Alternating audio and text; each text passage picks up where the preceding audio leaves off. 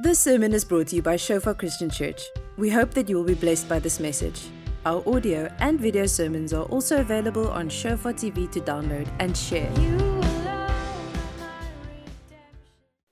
It's just so great to, to be able to worship together. Would you agree? And um, to come together just to, to not take for granted the fact that we can gather. And um, some people have been here from nine o'clock in the morning already just to be able to mingle with some other people. So it's just great to, to be the church and to see some people have grown in stature, physically, emotionally, spiritually, in many ways. Um, so, uh, welcome here. If you've not been around for a while, we are busy with a, a series on the grace of God uh, through humility. And so, I'm going to just recap one or two things for us because I think uh, for all of us, we've probably noticed over the past six or nine months during the lockdown. How many of you have noticed that the family that you belong or people that you've stayed with have some, have got some issues? Just raise your hand. You know, the family they need some sorting out. You know, how many of you have realized that you are right in the center of that problem? You've been adding, yeah. Uh, but it's amazing, especially for, the, for, for us in the West, we fill our lives with so many things.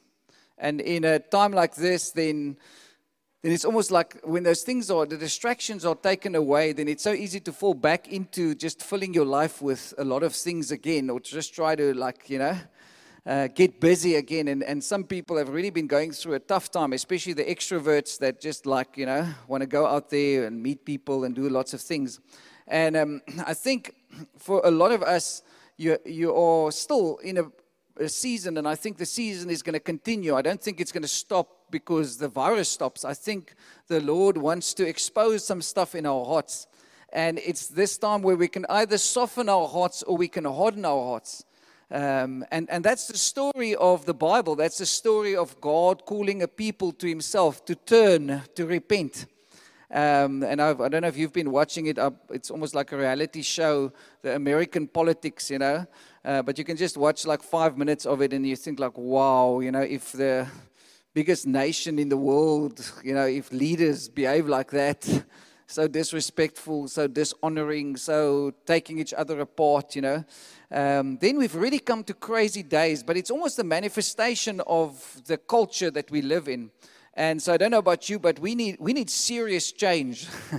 and uh, we need serious reevaluation of what do we define as culture, and especially as Christians, what's a biblical culture? And it was so amazing to see that there were a lot of Christians marching up to Washington last week and having a prayer march and just praying and saying, God, we, we need to seek your face because if my people who are called by my name would humble themselves, turn, repent, and seek my face, then I will heal their land. Amen. Thank you for your enthusiasm. So, last week, we, especially in the evening service, we spoke about humility, not to think less of yourself, but to think of yourself less. To not be selfish, but to be selfless. And in Joel chapter 2, it says, Render your hearts, not your garments. It's time to render our hearts. It's time to turn back to God. And I was sharing the story, I think, I can't remember where I shared the story, but uh, when we went to Iran a couple of years ago, and it was our first time there. We tried to get a visa, and we couldn't get a visa for seven years. And eventually, we, we got there, and it was a, quite a shock. Uh, it was a shock to to see the humility and the grace of people responding to God, and especially the church, um, with such a grace. Such, it's such a privilege just to be able to worship together. Just people being thankful, people, you know, sitting there not even understanding English, but just crying every time when we could gather together because they didn't just take things for granted. And, um, and so the turning point for us in this mission trip was, was one day when the Lord said, Tomorrow you're going to pray not with uh, words, you're going to pray with your tears. You know, and it was a bunch of guys that, um, it's like quite macho guys. And so we, we went there and we sat and we started to worship. And the next moment, this one guy that never showed any emotions just started to weep uncontrollably. And then the Holy Spirit just came in and we just like wept for three hours nonstop, but not like weeping, weeping, like, you know, some hay fever in the air. It was like a breaking before God, like a brokenness. And um, I remember, I don't know, and ladies, I've got lots of respect for you, Brian's, all the, all the ladies, you know, just like ladies cry, they get themselves together, and ne- the next hour they drink tea and they go on, and it's finished, you know. Us as men, when we cry, we wrecked for days, you know. We were sitting there like zombies, you know. We thought like, oh, we have got no energy left, you know.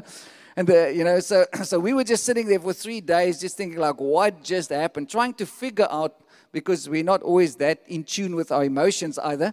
Trying to figure out what just happened in those three hours, you know. And then for the first time, it was an experience of what we call travail, a, a, a place where you where you surrender yourself to such a point that God begins to use you, but it's not about you understanding. And so we're talking about humility. And um, a couple of things. First, um, uh, when we really want to enter into humility, we need an awareness of our brokenness and our weakness. And this is what Paul writes in 2 Corinthians 12 this doesn't fit in properly with the prosperity gospel of uh, the victorious breakthrough. God is for you and He's ready here to make your life happy.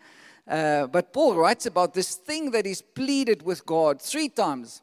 He says, I've pleaded with God. And 2 Corinthians 12 says it, and he said to me, My grace is sufficient for you, for my strength is made perfect in weakness. This is what the Lord answers after he's pleaded with the Lord to take away the thorn in the flesh. Now, we don't know what that thorn was, whether some people say it was a blindness, some people say, say there were different things that he was struggling with, demonic persecution. There were lots of theories on what it was. But then listen to this how Paul reacts to this answer that God says, My grace is sufficient for you, for my strength is made perfect in weakness. If you don't understand your weakness and your brokenness, then God's strength cannot manifest through you. Yeah, we think like quoting the scripture for the day, that's going to be the strength. You know, my God can supply all my needs according to your riches in Christ Jesus. I can do all things through Christ who strengthens me. And it's very important that we quote those scriptures. But that's in Philippians chapter 3 and 4.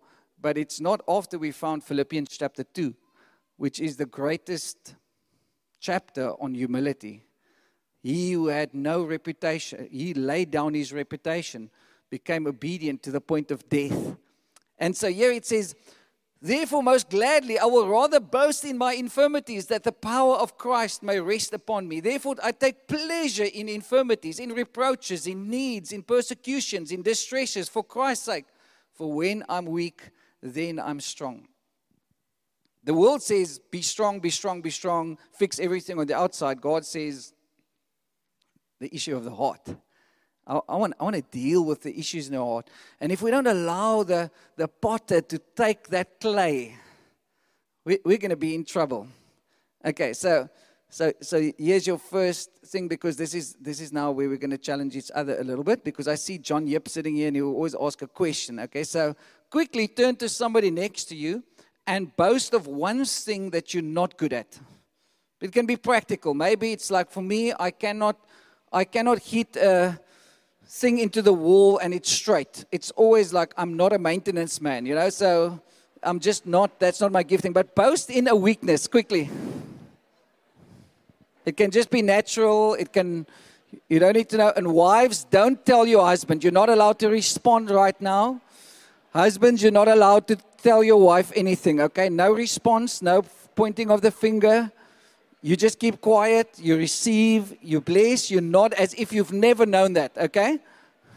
Some of the husbands are just staring straight in front of them, you know, and say, like, don't let them hear, don't let them hear, okay? But uh, remember, weakness is not equal to sin.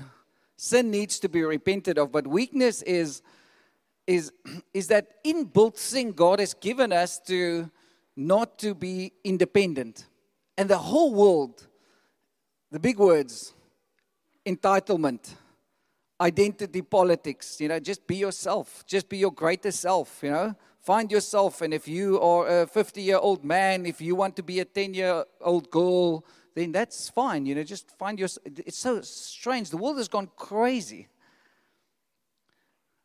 And so, the second thing that Proverbs talks about is that if we have realized that weakness, not to try and fight it I was speaking to a guy this week that, um, and um, I really want to encourage us in, in this time to, to trust God for words over people's lives.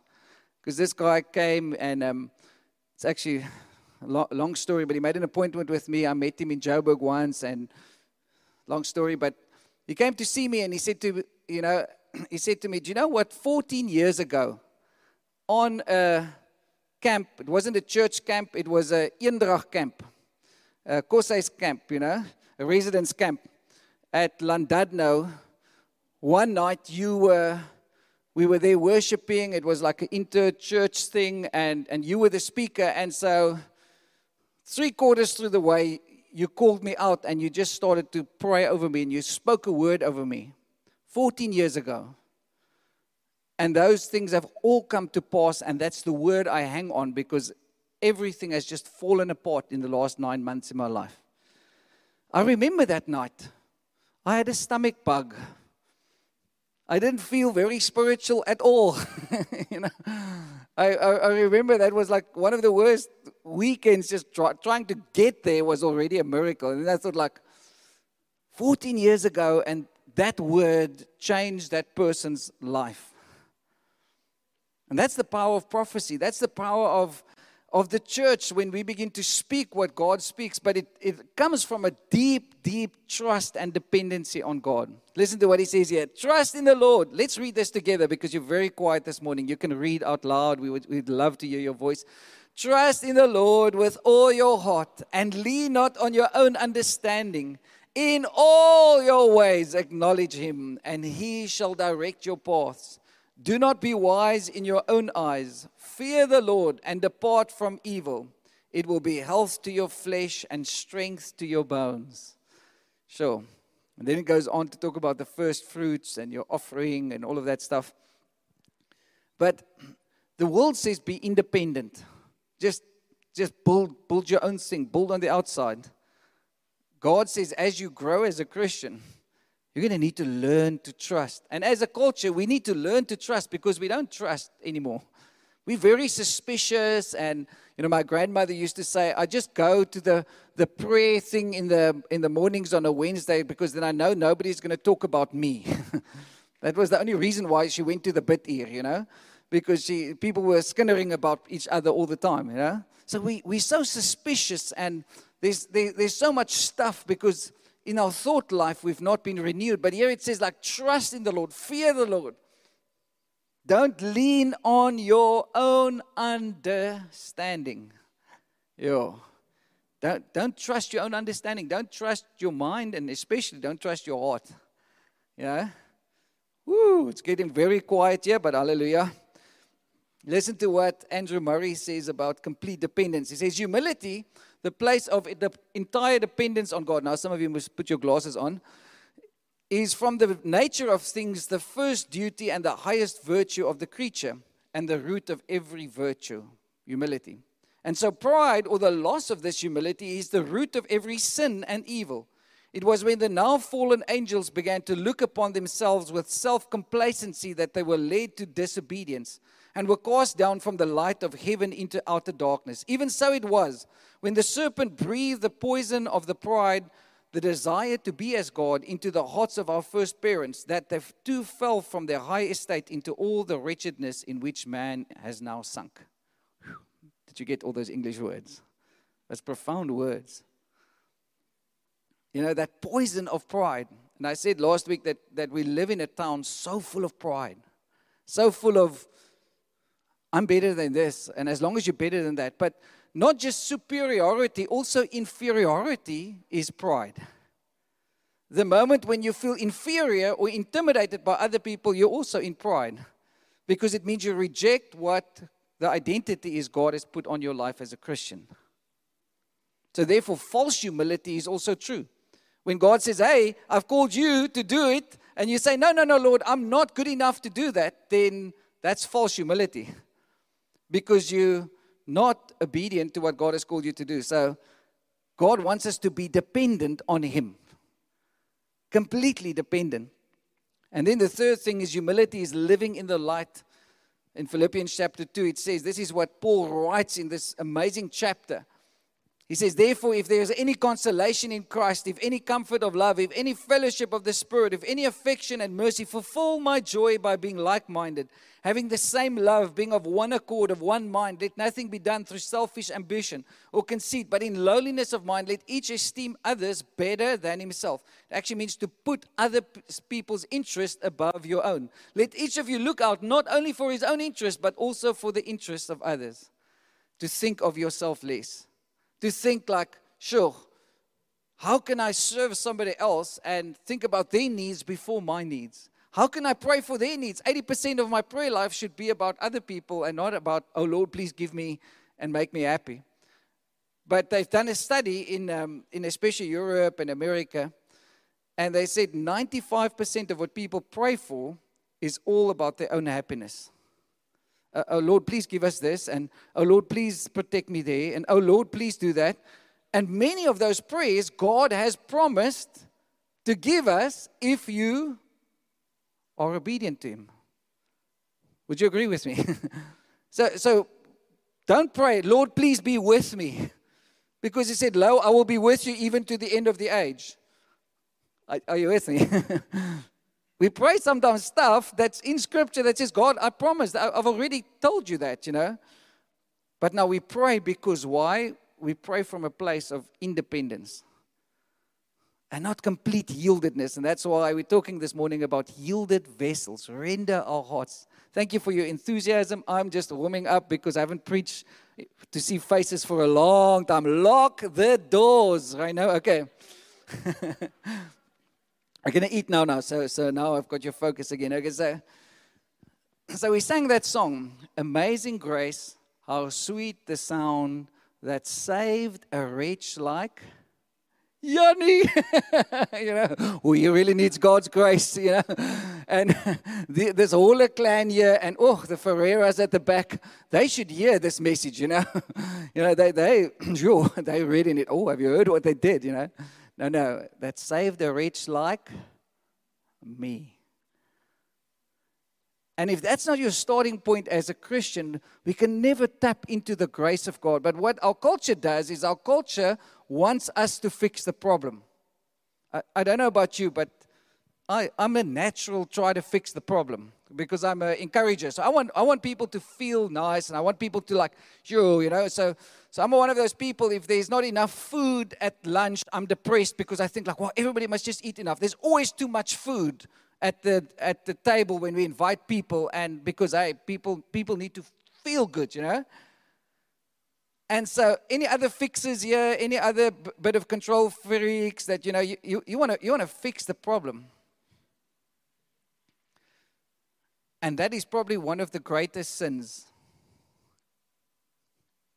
Is we if we don't serve God from a place of nothing, being nothing, and not being able to add anything to the work of Christ, then we're in trouble because then we're always going to be control freaks. We're always going to strive. We're always going to say, like, oh, yeah, God's love, God's this, but I need to perform for it, okay? So the crazy part is if you come to be a yielded vessel, then then it's so amazing when we don't worry, it's just the pastor's child, it's George's child, so she's just agreeing with everything. But, but to actually acknowledge that we're nothing is the most powerful statement in your life. I'm, I'm just nothing. He saved a wretch like me. But in the church, even there's so much performance. And I think this past six or nine months, as, as like for many people, especially for pastors, they can't do anything about the problem. Whew. No, no, no, but, but, but we have to pray. No, no, no, no. We have to make the church, we have to like, to be nothing. Again, Uncle Murray says the following And the Christian life has suffered loss, where believers have not been distinctly guided to see that even in our relation as creatures, Nothing is more natural and beautiful and blessed than to be nothing, that God may be all. It's actually amazing to be broken, yielded vessels to God. John 15, verse 4 to 5 says, Remain in me, as I also remain in you. No branch can bear fruit by itself, it must remain in the vine. Neither can you bear fruit unless you remain in me. I'm the vine, you are the branches. If you remain in me and I in you, you will bear much fruit. Apart from me, you can do nothing. Chinese, nothing. You can say that nothing, nothing, but nothing means nothing. No, no, no, no. But you know, we need to do it. We need to, you know, you need you need to sort out your sin. You need to, no, no, no. Galatians 6, verse 3 For if anyone thinks he is something when he is nothing, he deceives himself. So, no, but I've been a pastor for 30 years, you know, I, I know some stuff. I'm talking about a heart attitude of yieldedness, of hunger, because we become professional Christians. We come in and say, like, oh, yeah, I've, I've been there, done that, bought the t-shirt. Don't be so excited about that. You know, you're just second year, you know. You want to go change the world, go on missions and all that stuff. But, you know, we've been there, you know. You, you'll find a balance one day. And, and I'm not talking about saying no to your responsibilities. But the moment when you and I lose that hunger for God, we're in trouble. The moment when we, we fall into spiritual pride, because that's the most ugly pride we can have. You know? And um, there's, a, there's a pastor in town. We've become very good friends over the last six years. But the first time he came to meet me was he said, like, why is shofar people so arrogant? But that's the first coffee we have. It's Pastor Paul, you know, he's a plumber. By trade, he's a pastor now. And, and I thought, like, who's this arrogant guy, you know? that's the first question, you know? And I said to him, Well, you know, maybe you perceive it as arrogant, but but we just like pioneers. So we we want to we want to fight. When we see something, we, we go for it. But that can maybe sometimes that we exclude other people and we think like, well, because we have the gifts moving in the church that we're better than the Baptist around the corner. And no because humility attracts the power of God. Not our great exploits, that hunger, that, that desire for God. Listen to what Jesus said. A couple of scriptures. The Son can do nothing of himself. I can of my own self do nothing. My judgment is just because I seek not my own will. I receive not glory from men. I am come not to do my own will. My teaching is not my own. I am not come of myself. I do nothing of myself. I have not come of myself, but he sent me. I seek not my own glory. The words that I say, I speak not from myself. Just some verses Jesus was a yielded vessel to God. And so that means that you and I need to grow and remain teachable. It's the teachability and thankfulness is probably the immune system you need to build in to think like you've never arrived. Will, you say that out loud? I have never arrived and I will never arrive. Okay, that's a great place. yeah. So every day is a gift from God, and every day is like I can, I can learn, I can grow. And that's why church is so important because maybe there's another person who's got different giftings and a different, you know, a different member or another church. I can learn from them, you know. But now we see these big divides because you have on the one side, and I, I must confess, you know, obviously we know this church is perfect, you know. It's like amazing, you know. But since you joined, it's not perfect anymore. No, I'm joking. Since I joined, it's not perfect anymore, yeah. But the crazy part is now you get this one group that's just like, teacher, oh, my Calvinistic doctrine is going to save me. And if you don't understand predestination and all of that stuff, and then you get the other prophet people that say if we don't prophesy every day, you know, we keep the devil away. And if you don't have the supernatural, you're not good enough. And you have these streams of experience and knowledge, and, and, and, and sometimes it's just full of pride. Because that five year old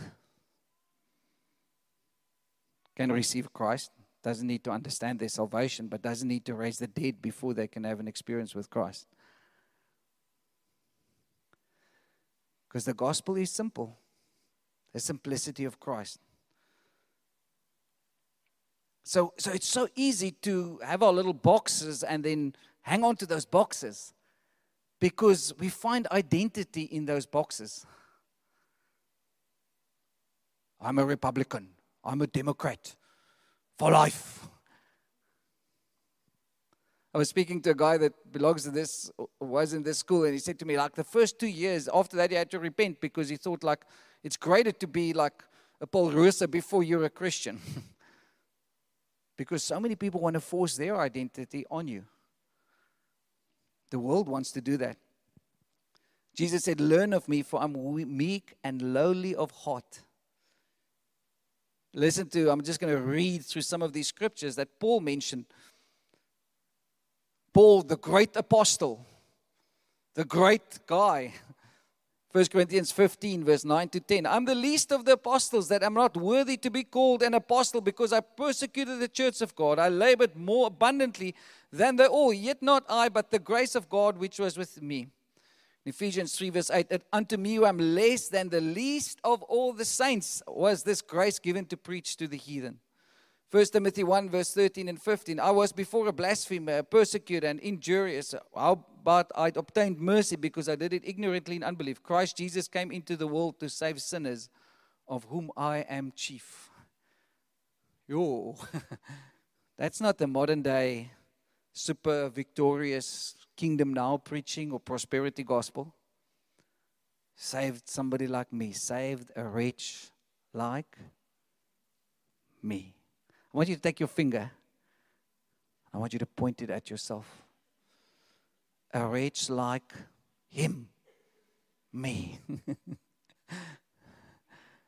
and so, the challenge, if we if we don't allow this weakness and this humility to grow and in our relationships with each other, then if we, we're just pretending we become superficial Christians because then we chase after things my knowledge, my theology, my experience.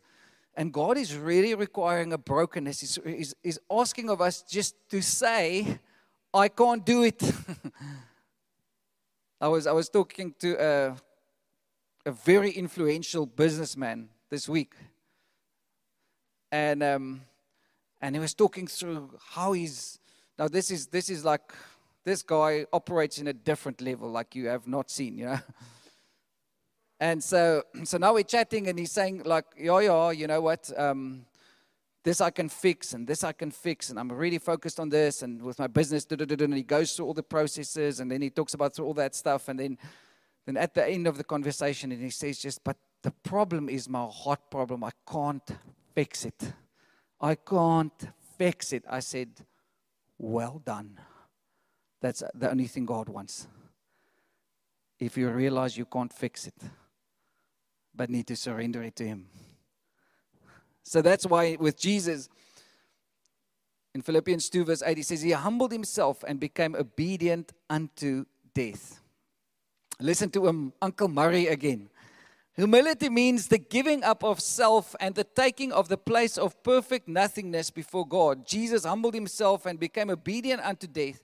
In death, he gave the highest, the perfect proof of having given up his will to the will of God. Not my will be done, but your will be done. And, and, and it's so difficult for us because, you know, it's, it's so difficult to surrender. So the idea is not to focus on your sin, not to try and fix yourself, but to get completely yielded to God, to focus on Him. The answer doesn't lie in like surrender more, try more, try harder. Because hey, how many of us have tried to fix our sin problem or fix that? I'm not saying this is a ticket for you to keep on sinning. I'm just saying surrender, humble yourself, repent. turn. you. So last Sunday night, I asked um, the students when we were here, I asked them, I, I need five volunteers, and then 20 came forward to come and confess their weakness. I wonder if I did that this morning, how many older people would come to the front? Do you know what? Very few. And the reason for that is because the world throws its stuff at us. We get hardened in the heart. We, we think that sometimes we can't change. But that's exactly why God's grace is there. Because His grace is made perfect in your weakness. But to open that up, that's where we need to start. that's what we need to brag about. And it's so contrary to what even we find in the Western Christian culture. We're not used to that. We don't know that to be vulnerable before each other. And I'm not saying you need to now go and post on Facebook all your sins and all your shortcomings, but start with people that you trust. Start to, to live that because that, that's in that place of obedience because you've surrendered to somebody else's will that you know will bless you so much more. That's why Paul can say, I take pleasure in my persecutions and infirmities and the stuff that goes wrong. I take pleasure in it. Why? Because there's an opportunity for me to get to know God more. Because if God is for me, who can be against me? So I'm ending off with to be occupied with God. I love what, what um, Andrew Murray writes. Just jump a couple of slides. I've got about 40 slides, but, but we'll leave most of them to be occupied with God. It is the sinner dwelling in the full light of God's holy, redeeming love, in the experience of that full indwelling of divine love which comes through Christ and the Holy Spirit, who cannot but be humble. Not to be occupied with your sin, but to be occupied with God brings deliverance from self. It's like fix your eyes on things above Set your heart on things above. God is calling us not to look to yourself and, oh, the worm, worm, worm. Then we sing worm songs. Wormy, wormy, wormy, wormy. You know, we sing actually like, how great is our God? Because in the light of who He is, we become yielded vessels. We begin to occupy ourselves, seek first the kingdom of God, and then all these things will be added. But you're going to get into a deeper hole. You know, the, the just here on our campus, 65%, it's the minimum, it's the conservative percentage of students are using some sort of drug enhancement to help them to study, to just cope with stress. More than 65% of the top 5% of our nation, this university campus, is using some sort of coping mechanism. Because you know what? Society is crumbling, trying just to cope.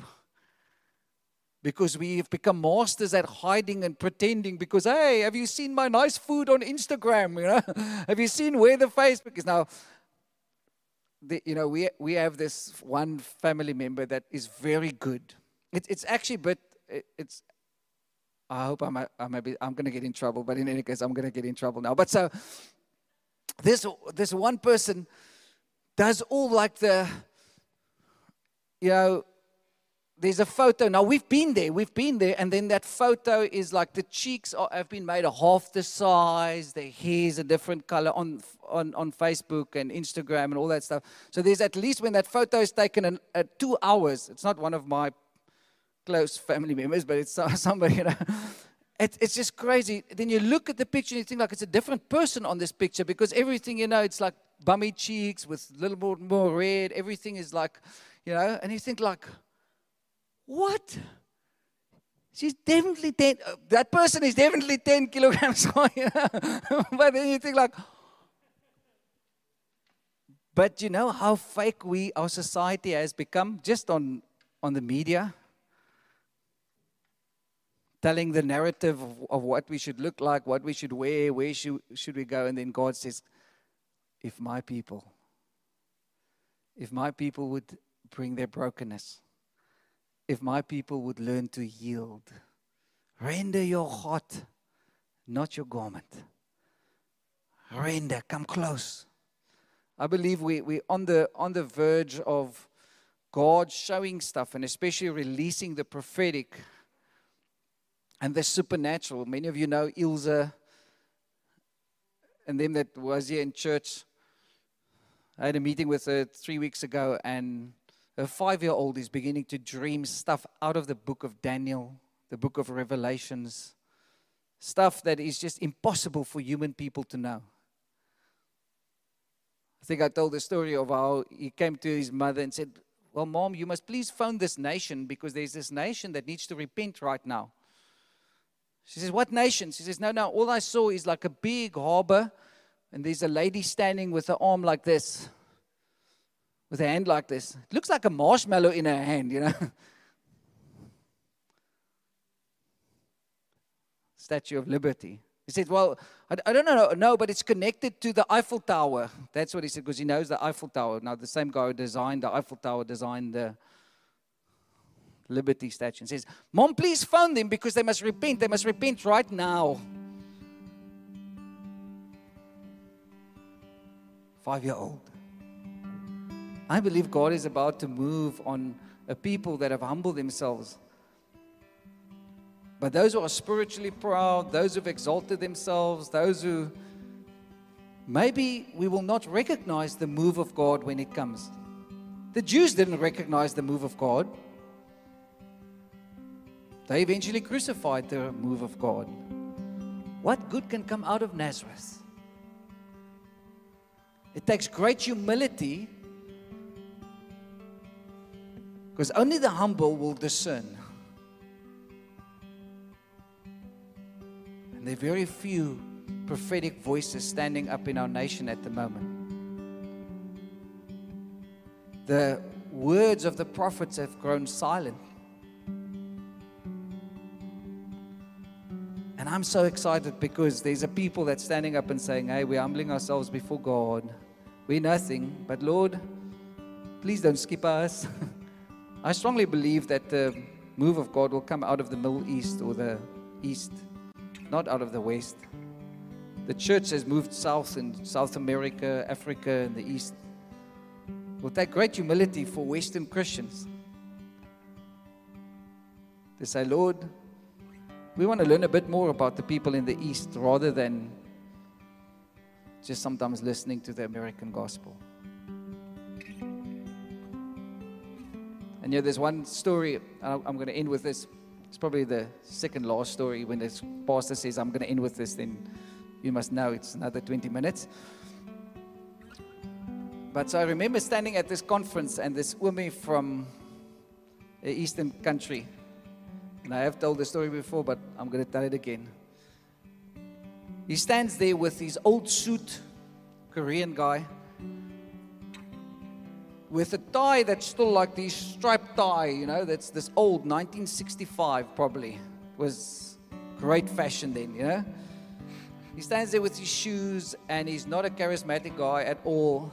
Stands at the conference and I sit there and I think like, ach no, I must probably go to the next session, you know. Because, uh, you know, this guy isn't so charismatic. He isn't like, and so everybody's sitting there and and I asked the guy next to me, said, Who's this guy? Because I came late that morning actually.